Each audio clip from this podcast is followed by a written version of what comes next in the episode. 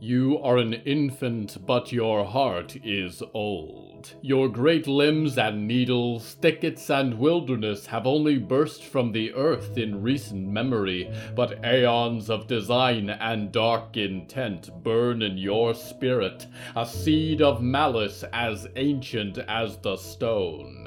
No one challenges you and walks away. You punish them with grasping root, with reaching branch, with the strange and ravenous life that stalks beneath your boughs.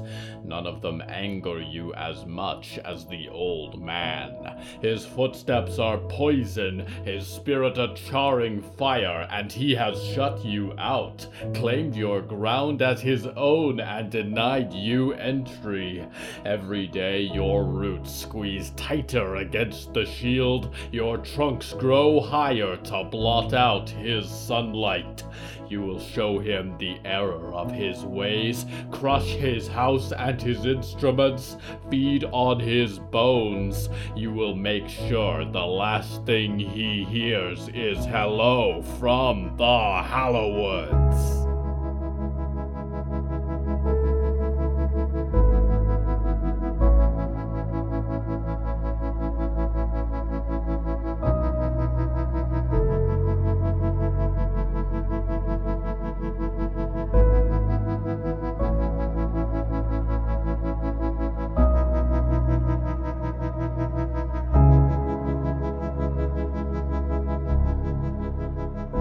Right now, I'm sitting in a rocking chair, and someone is sitting down in it.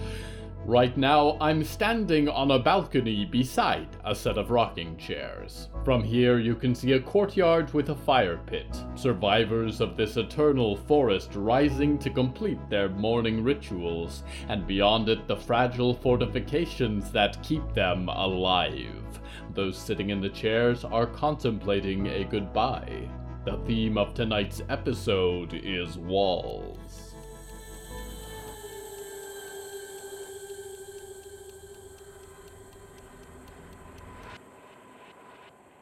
Zelda was just a customer, a friendly face at the market, but if Elena had learned anything from her life scavenging, it was that you took what you could get. If you were out of rope, you sold chain. If you couldn't buy something, you made it almost as good. And if you found yourself without a mother, well, you found someone else to occupy the hole in your heart. Elena rocked gently in the chair beside Zelda. Winona sat on the other side, watching the morning fog beyond the scout post walls with her usual cloudy stare. So the house is gone, Zelda said. It's mostly underwater by now, yes, Elena said. We might be able to salvage some boxes for you, comb the shore. I did save a few things for you, too. She reached into her bag, fishing beneath her collection of knives and working compasses, and pulled a small packet of items wrapped in a burlap cloth. You sure you weren't planning on selling these? Zelda winked as she took the parcel into her lap and fumbled with the strings. Inside were a few collectible spoons, a little silver watch, a pair of wedding rings, a ceramic flamingo from the mantel, and a number of Polaroid photographs. Oh, thank you. Zelda sighed and thumbed through the photos. That's us, on the way up. There we are, fixing the house. There's old Dexter. Speaking of which, did you get my shotgun? Winona poked Zelda in the shoulder. Jonah probably has it, but you take it easy for a while. You can barely stand up on your own. The last thing you need is to be scaring the people here with your gun and your attitude. I don't have an attitude. Zelda rolled her eyes and put a hand out by each of her friends. Thank you both for doing this. Not giving up on me. I thought I was going to die. Winona sighed. Of course. We cannot let our friends disappear to all of this. She gestured vaguely to the forest beyond the scout post. Besides, you have Hector to thank for the tracking and all. It's the details I don't see sometimes. Hector's thankful to you too, Jonah said, stepping up the ramp and leaning against the railing, a tin mug of coffee in hand. Morning, Ma. Zelda opened up her arms. Come get a hug from your mother. Jonah went for the hug, and Elena shifted a little. It was done. Zelda was found and safe after weeks of worrying with Winona and the others. She'd almost given up on hoping they'd find her at all. People had a habit of vanishing up here. Friends, sisters, and mothers could be gone in the blink of an eye, but just this once, she'd gotten lucky. "Winona, when are we leaving?" Elena asked. "Soon. This morning," Winona said, sudden clarity coming to her. "It's a long ride back to the dry market. I've got a shop to move, and I'm sure your father is worried about you." "Worried about his wares, more like," Elena said. "Zelda, I'm so glad you're okay." The frizzy-haired old woman turned to Elena and squeezed her hand. "Of course I am. Grandma Zelda pulls through." "I guess you won't be coming back to the market much anymore," Elena said. Zelda said, sitting back. "Maybe not, but you can come on up and visit any time you feel like, all right? And bring me watercress from the Baxters or none at all. I'll always be glad to see you." "And what of me?" Winona said, and Zelda batted her in the arm. "You too, you old crow." "Better a crow than a flamingo." "Flamingos are smart birds. They stay where it's warm. I could have done that and saved myself some trouble." "I'm glad you came up this way," Elena piped up. "I'll have to visit, though I doubt Dad will let me have a day off for a while." Zelda smiled. "Tell your dad you are helping an old lady. That's customer service.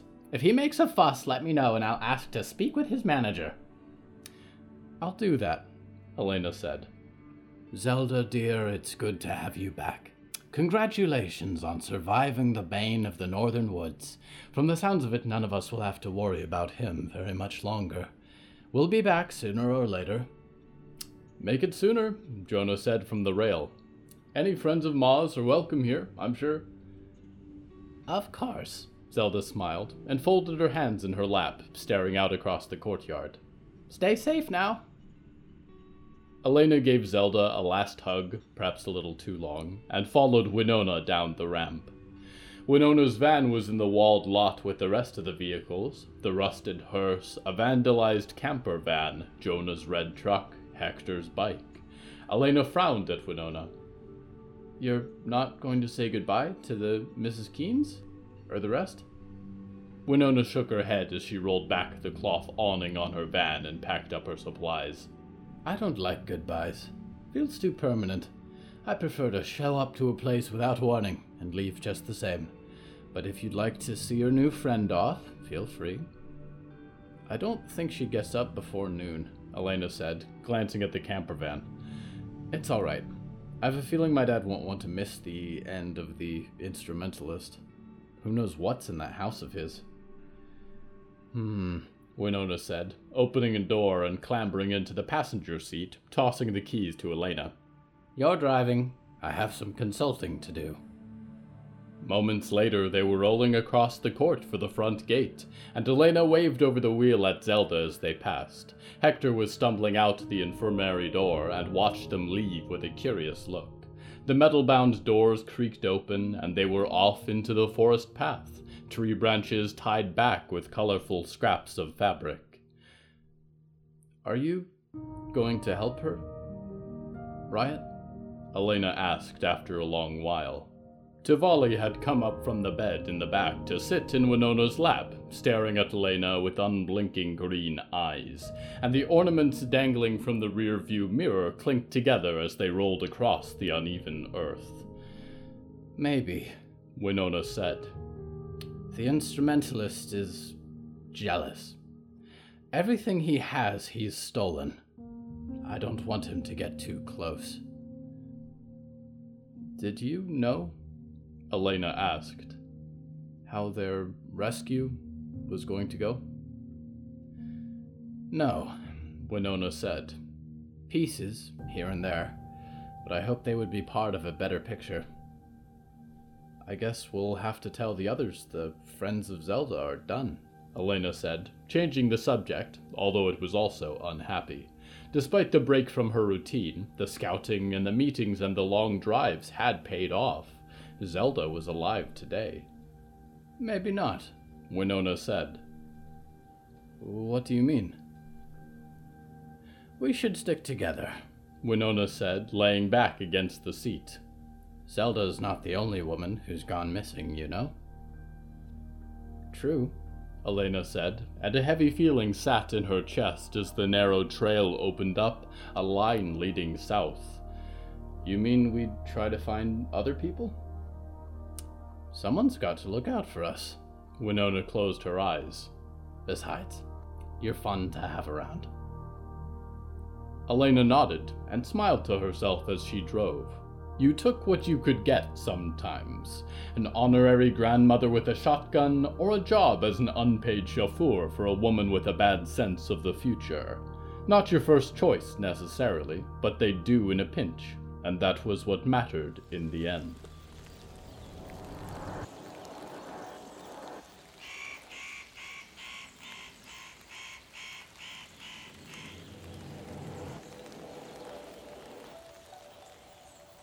It was a common line of thought for the people who lived before the Black Rains that if the apocalypse happened, they would go north. And the apocalypse happened, and many did. They had no idea what they were about to meet. New evolutions of life, the dead who would not stay buried, and a land vanishing to rising water and black forest. The trees of the Hallowoods are watchful things, and as easy to anger as their master. If you cut off a branch, they will cut off your arm. What you burn will grow back thicker the next day. And if you attempt to install a ground ward to keep them at bay, they will seethe and fester in their wrath until they shatter it like concrete. If you dare to enter this proud forest, be wary of viewing it as lumber, lest you end up fertilizing new saplings. Needless to say, this has been a nightmare for settlers across the Hallowoods. We go not a one who is bad at carpentry.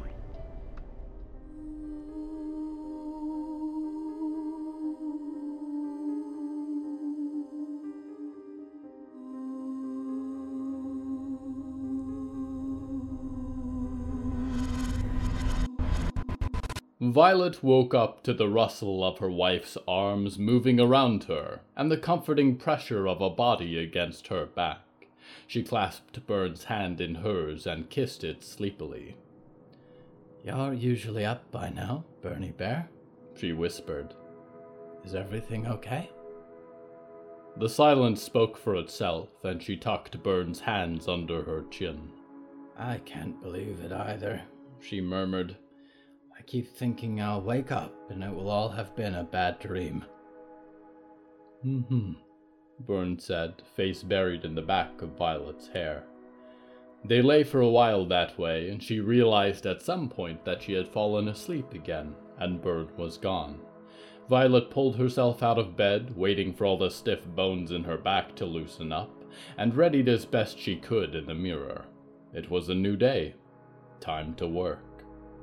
The sun was well in the sky by the time she stepped outside to squint at it, and the daily activities of their little home were already in motion. Gardening classes and self-defense training, carpentry and cooking.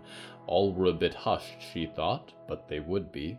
They had lost Walt, and with every odd sound one might wonder if they were hearing the onset of some terrible orchestra closing in for the kill. She sighed.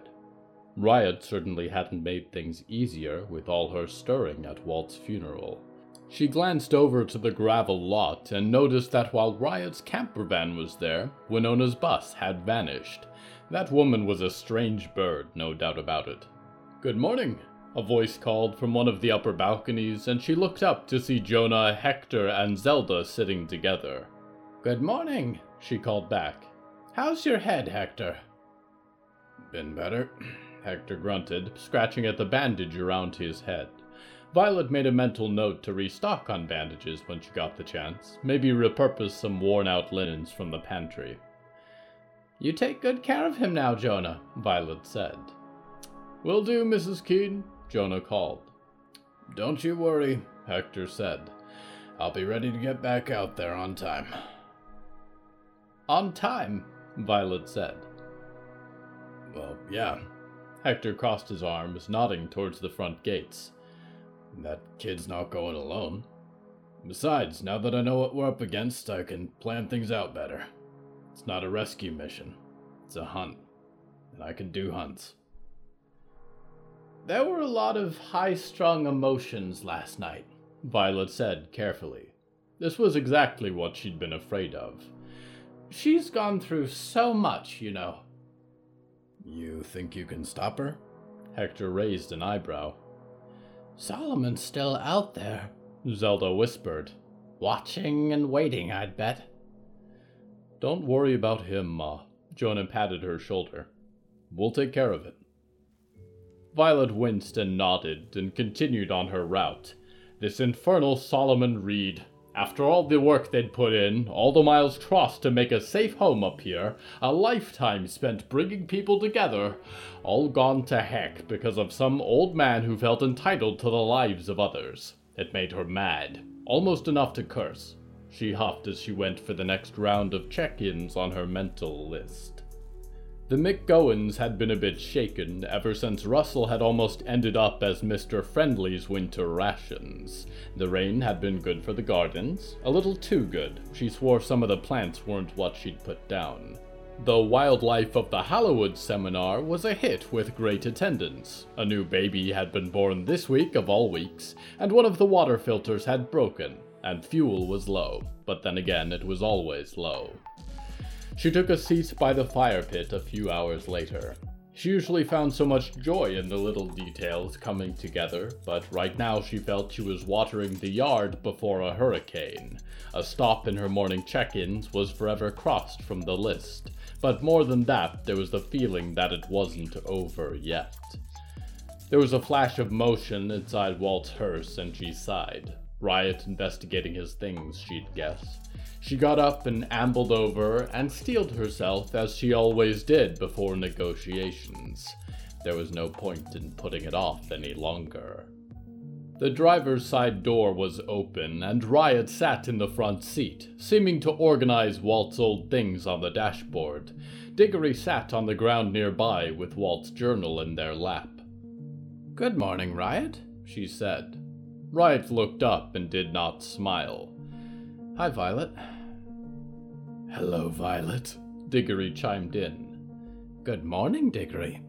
Sorting through Walt's treasure trove, are we?" "More like a toolbox," Riot said, glancing over the dashboard. A broken rosary, a bundle of silver tools Violet wouldn't be able to name, books and charms and old coins. There was a wealth more in the back of the hearse, Violet was sure. He had a place for everything, but he didn't label any of it. "I'm sure he'd appreciate you organizing it all, then," Violet said. Riot looked up at her with a little suspicion. "Just seeing if there's anything I can use for, you know, when I go kill the instrumentalist." "I wanted to talk to you about that," Violet said, folding her hands. "You made quite the speech last night." Riot blinked. "I guess. Wasn't really planned, you know? It just came out of me." "Well, yes, it was a very bad day for all of us. And if you said anything you didn't intend or think through all the way, there's no harm in—" "I meant it all," Riot said, turning to hang her legs out of the hearse. "I really did, Violet. I'm going out there, and I'm going to kill him." "I have to admire your confidence," Violet smiled. "Confidence is key," Diggory whispered. "But, Riot, I don't mean to bring this up any more than I have to, but you know what that man has done to so many others. Byrne and I and everyone else, we don't want you to get hurt." Riot sighed and picked up a battered white hat with Walter Pensive's groundskeeping embroidered on the front, and turned it over in her hands. "Violet, I'm already hurt. I was hurt when Big Mikey lugged me here in a sack. I was hurt when Botko took my mom. I was hurt when Clara and I heard music at night and then she was gone forever. And I still smell like the smoke from Walt's funeral pyre. I'm tired of hurting. And I appreciate what I think you're trying to do. Because yeah, I can't cook or hunt or even swing a sword that well. That's just it, Violet said with a sigh of relief. It's not your responsibility to do this. That's all I'm trying to say. Riot put on the hat, tilting it to one side, and looked wearily at Violet. I know. But if I don't, who will? Byrne really shouldn't. And you're afraid. Let's face it, I'm not part of your scout post family and... Of course you are! Not like the rest of you. You all made this place together. I'm new. I don't do anything here. But I might just be able to do this. And if I can't, then nobody's gonna miss me. I would miss you, Diggory said. Thanks. We would all miss you, Violet shook her head. I am so sorry if we haven't been welcoming enough, or... It's not that, Riot winced. Sorry, that didn't come out right. You are so lovely. You and Byrne took me in for no good reason, and you've taken care of me, even though I keep putting you in danger. I'm sorry about that. I haven't found a great way to thank you yet, but yeah. I just mean I can risk it. If you or Byrne were gone, everyone would be lost without you. That's all. Violet nodded, and sighed, and put on her serious face. Riot. I understand how you feel. I really do.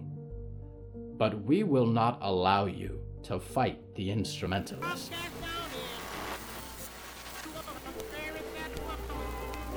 In the light of Bill Scarberry's recent arrival in Dreaming Box Venus, we've had a number of our happy dreaming family inquire as to our current screening process.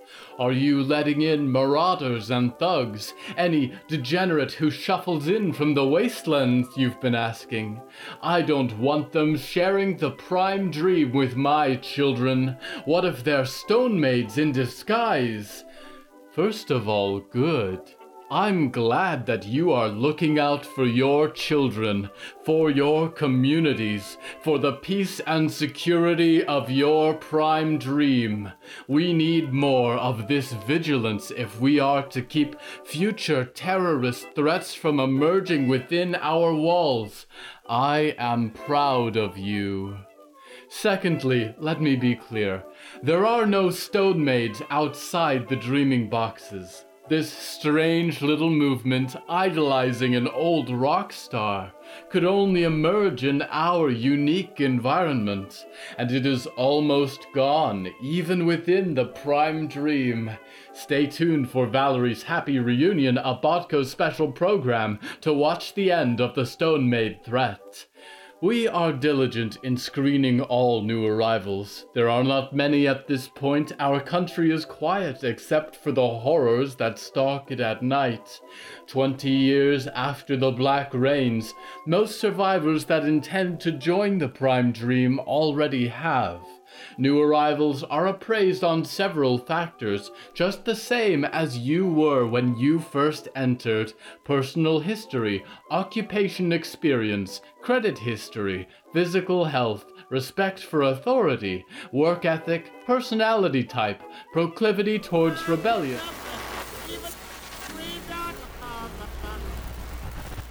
Sorry to cut you off, Lady Ethel. Oh wait, no, I'm not.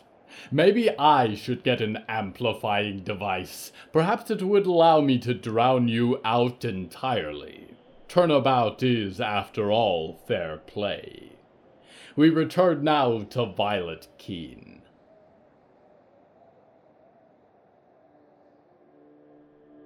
Riot stared at her with wide eyes, a confused look on her face. Diggory exchanged glances with her. Riot sighed and ran a hand under her cap. Wow. We can't lose you to Solomon, Violet said, nodding. Someone else will deal with it. Riot stood up, almost eye to eye with Violet.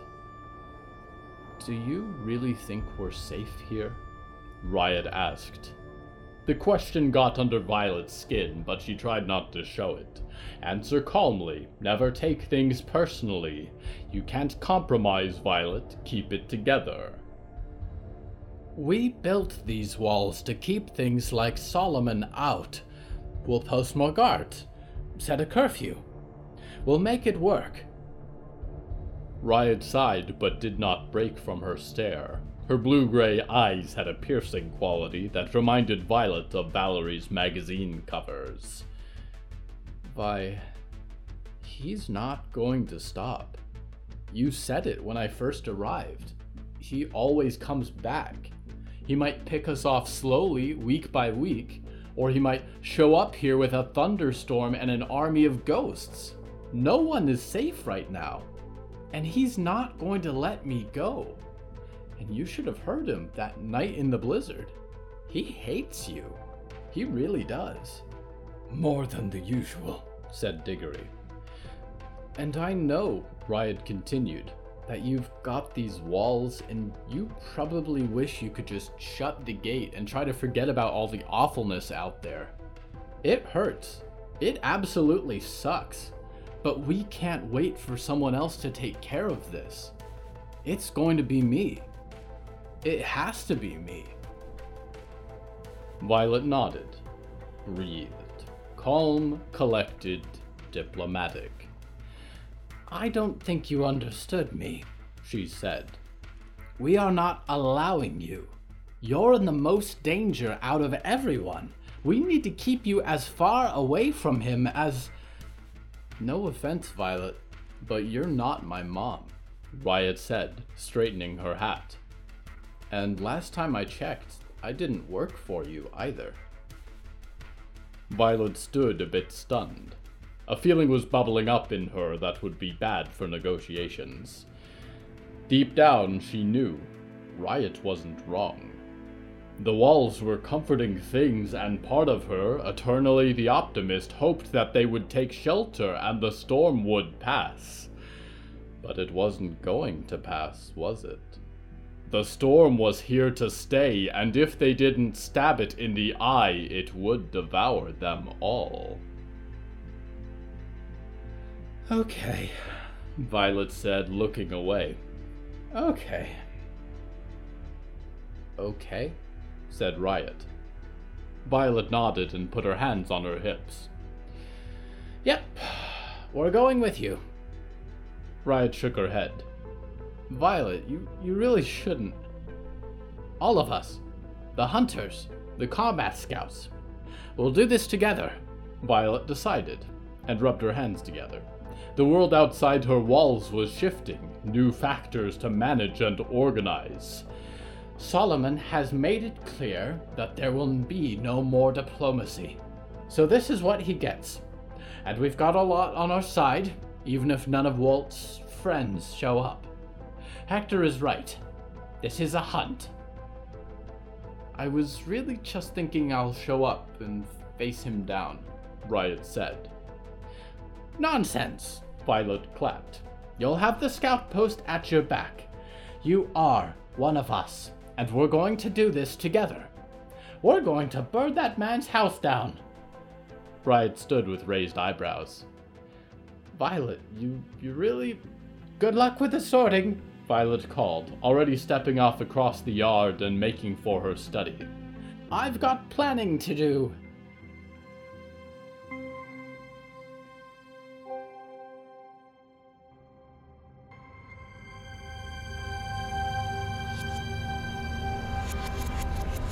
There are walls across the universe, dreamers, but they are not as heavy as the ones in your heart. The ruins of once proud cities stand on distant moons, underground citadels now locked in ice. Life is a natural resource among the stars, and how quickly it runs dry.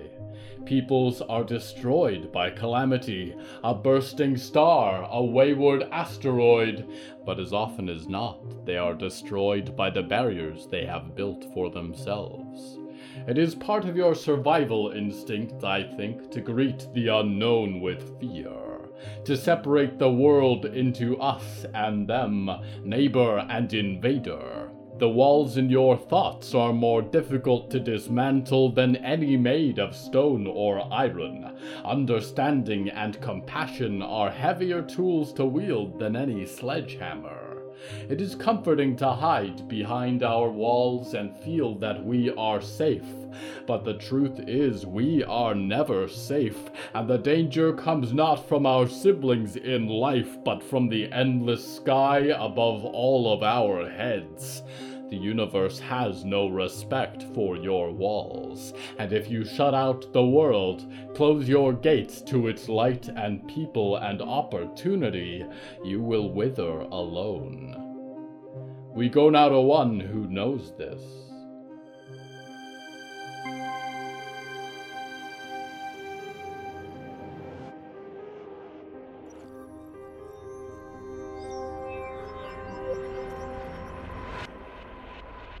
Hector did not consider himself a beautiful person. Neither was beauty something he thought often about. Mostly he concerned himself with practicality and resale value, and the casual math of survival. How far will the gasoline go? How many days will the food last? How much filtered water can I spare? Nevertheless, as he walked side by side with Jonah into the black pine trees, rays of the dying light escaping their needles to dapple Jonah's face and hat, beauty was on his mind. "What are you thinking about?" Jonah asked. Jackie and Heidi traipsed ahead, nosing at the occasional fallen trunk or escaping squirrel. "Nothing much," Hector said, glancing at the sky. "Trying to think how much ground we've likely covered in the last few weeks. A lot of walking." "You'd know better than I would," Jonah shrugged. "My travel time is all messed up." "Right," Hector breathed. Jonah hadn't been the same since they'd reunited. There was a green streak in his eyes that hadn't been there before, but more than that, a sense of calm. A peace he hadn't seen from the terrified man he'd met on the shores of the Frogland town. "Thanks for coming after me," Jonah said. "I know my ma asked you, but you didn't have to. Why'd you do it?" Hector thought for a moment, boots crunching in the underbrush. "To be honest, I expected I'd find a body. I guess I did, actually. But I don't have many friends on the list, and Zelda, well, she was heartbroken. Couldn't leave her like that." "Would you do it again, if you knew all the crazy stuff you'd get pulled into?" Jonah asked. They emerged into a clearing. The clouds were like distant mountains of fire, and shelves of fungus sprouted from a circle of old trees. A stump sat in the center, with shattered pieces of the trunk fallen around it. "I reckon I would," Hector said, sitting down heavily on one of the logs. Heidi came up to stare at him, glazed eyes wide. He scratched at her ears. "I mean, look at Heidi. Look at me. I've seen some wild things south of here. Learned how to manage critters bigger and meaner than they have any right to be. But, what we saw in those Northwoods, that thing without a face, and Zelda's cabinets and harps, and it's a lot." "I know," Jonah said, spreading a checked blanket over the stump. He set out a candle, plates, and unwrapped dinner from brown paper bundles. "Ma's a little stronger now," Jonah said. "Walking again. Keeps escaping from her bed. Soon the whole scout post will regret inviting her." "It's good that she's here," Hector sighed and lit the candle. "She'll be happy." The glimmer of light cast a warm glow on Jonah, even as the light in the sky faded quickly into a purple night. "Jonah, I have something important to say. Part of the reason I asked you out here tonight. Jonah looked up with little surprise, sitting down. I thought I asked you out here. I've got something to say too. Oh, Hector said. You go first then. No, it's all right, Jonah said. You first. All right. Hector looked around, his thoughts racing all of a sudden. You said something the other day about someplace warmer. And I realized, all these years by myself, I've only really thought about right now. Get food, get salvage, survive to next week. And meeting you, it's been different. You make me want to think farther ahead. And whatever the next year, years, look like, I don't like the picture unless you're in it. I want to stick together, if you'll have me. I know how to keep alive out here. I'm not a bad cook, or at least the girls don't complain. I don't know my way around a boat, barely know how to swim, but I'd figure it out if I had to. He looked up to find Jonah staring at him quietly. Jonah hissed through his teeth, ran a hand through his hair. Sorry, I've never really done this before. I should have gone first, Jonah said, looking off to the side. His eyes were beyond green, they almost shone in the dark, like a deer or a wildcat. Hector, there's something I need you to know, and I think you've already noticed, but before, well, you should know. He straightened up and looked at Hector, and Hector had the feeling that Jonah was staring into his soul.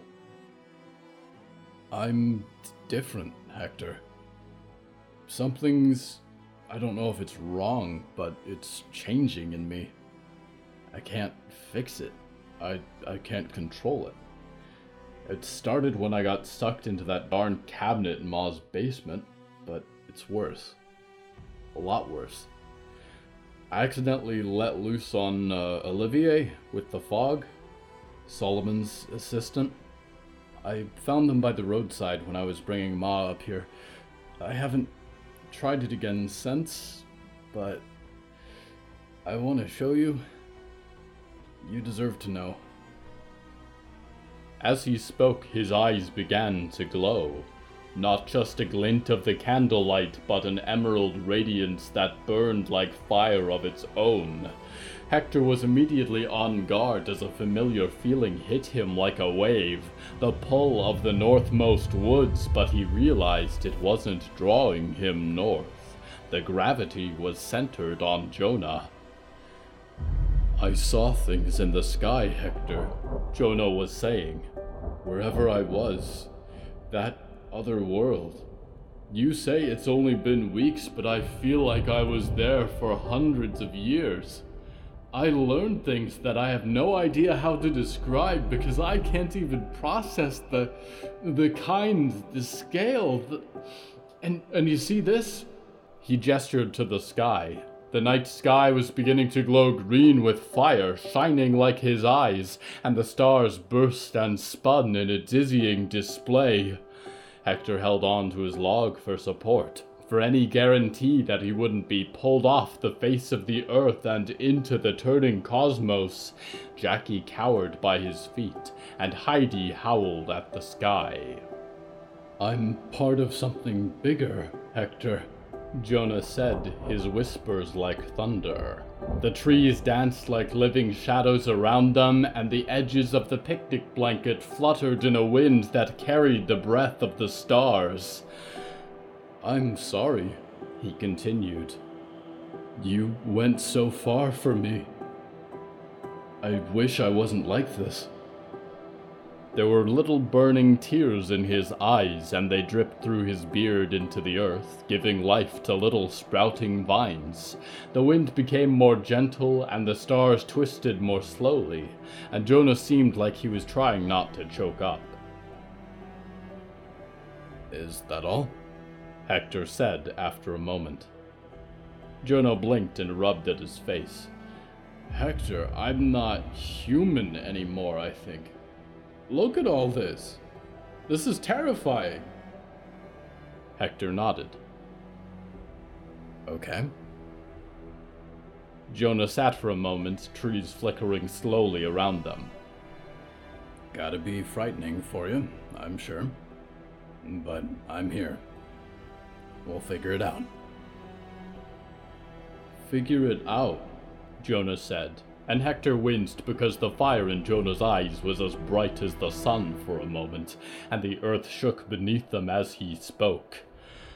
Are you hearing me? I'm becoming the kind of thing you hunt, or like the faceless king in the north. I don't know what I'm for yet, but I know it isn't good. What if it takes me away? What if I lose myself?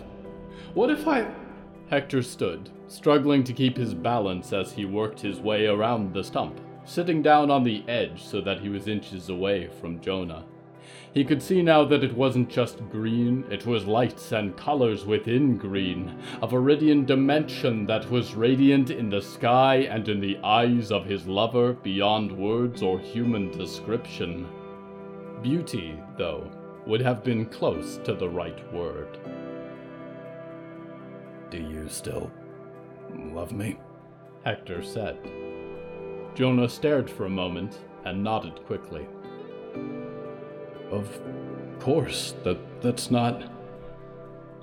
That's all I care about, Hector said, and kissed the man on fire, and the spinning stars above them froze, the trees seized in their proper places, and the sky above them was an emerald wildfire. Hector held him until the last of the flame flickered out into space, and the winds died down, leaving them once again by candlelight. Hector grinned. Why are you laughing? Jonah said nervously, putting his hands around Hector's neck. Nothing, Hector said, and kissed his forehead. It's just funny how things change.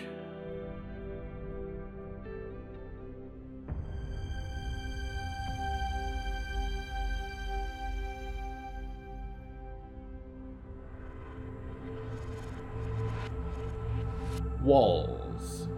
We are all the personal architects of the citadel of our souls, guarded gates and towers to ward off invaders. Sometimes in the process we may shut out those who would give life to our squares, fill our empty halls with art, serenade our thrones with music. Then again, we are cautious because of past battles, creeping sickness and private monsters that we have cast from our courts. Examine well the travelers who make their way into your heart, dreamers, but do not close the gates forever. The city of your spirit would be a sad thing if not shared with the world, and the world will love to see it. Forever a battlement, a guard looking to the horizon, a city with 100,000 eyes. I am your loyal host, Nikignik, waiting architecturally for your return to the Hallowoods.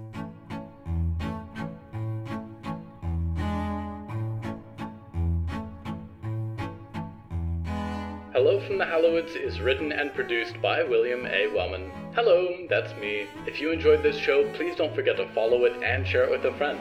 The bonus story that goes with this episode is called The Other Dog, and is available on the show's Patreon at patreon.com/Hallowoods. Because we operate without ads or sponsors, our supporters are all that keeps the show going. Plus, supporters get weekly bonus stories, behind-the-scenes content, exclusive merch, and more. Merchandise and episode transcripts are available at hellofromthehallowoods.com. You can even find us on social media at @thehallowoods. Music was used under license from artlist.com. Our opening theme is Forest Overture by Yehezkel Raz, and the closing theme is Farewell by Malba Sitzman and Matan Efrant. Until next time, dreamers, don't cross that old stone wall behind your house. It was put there by the family that lives in the invisible mansion next door, and it's really rude to go wandering in their yard.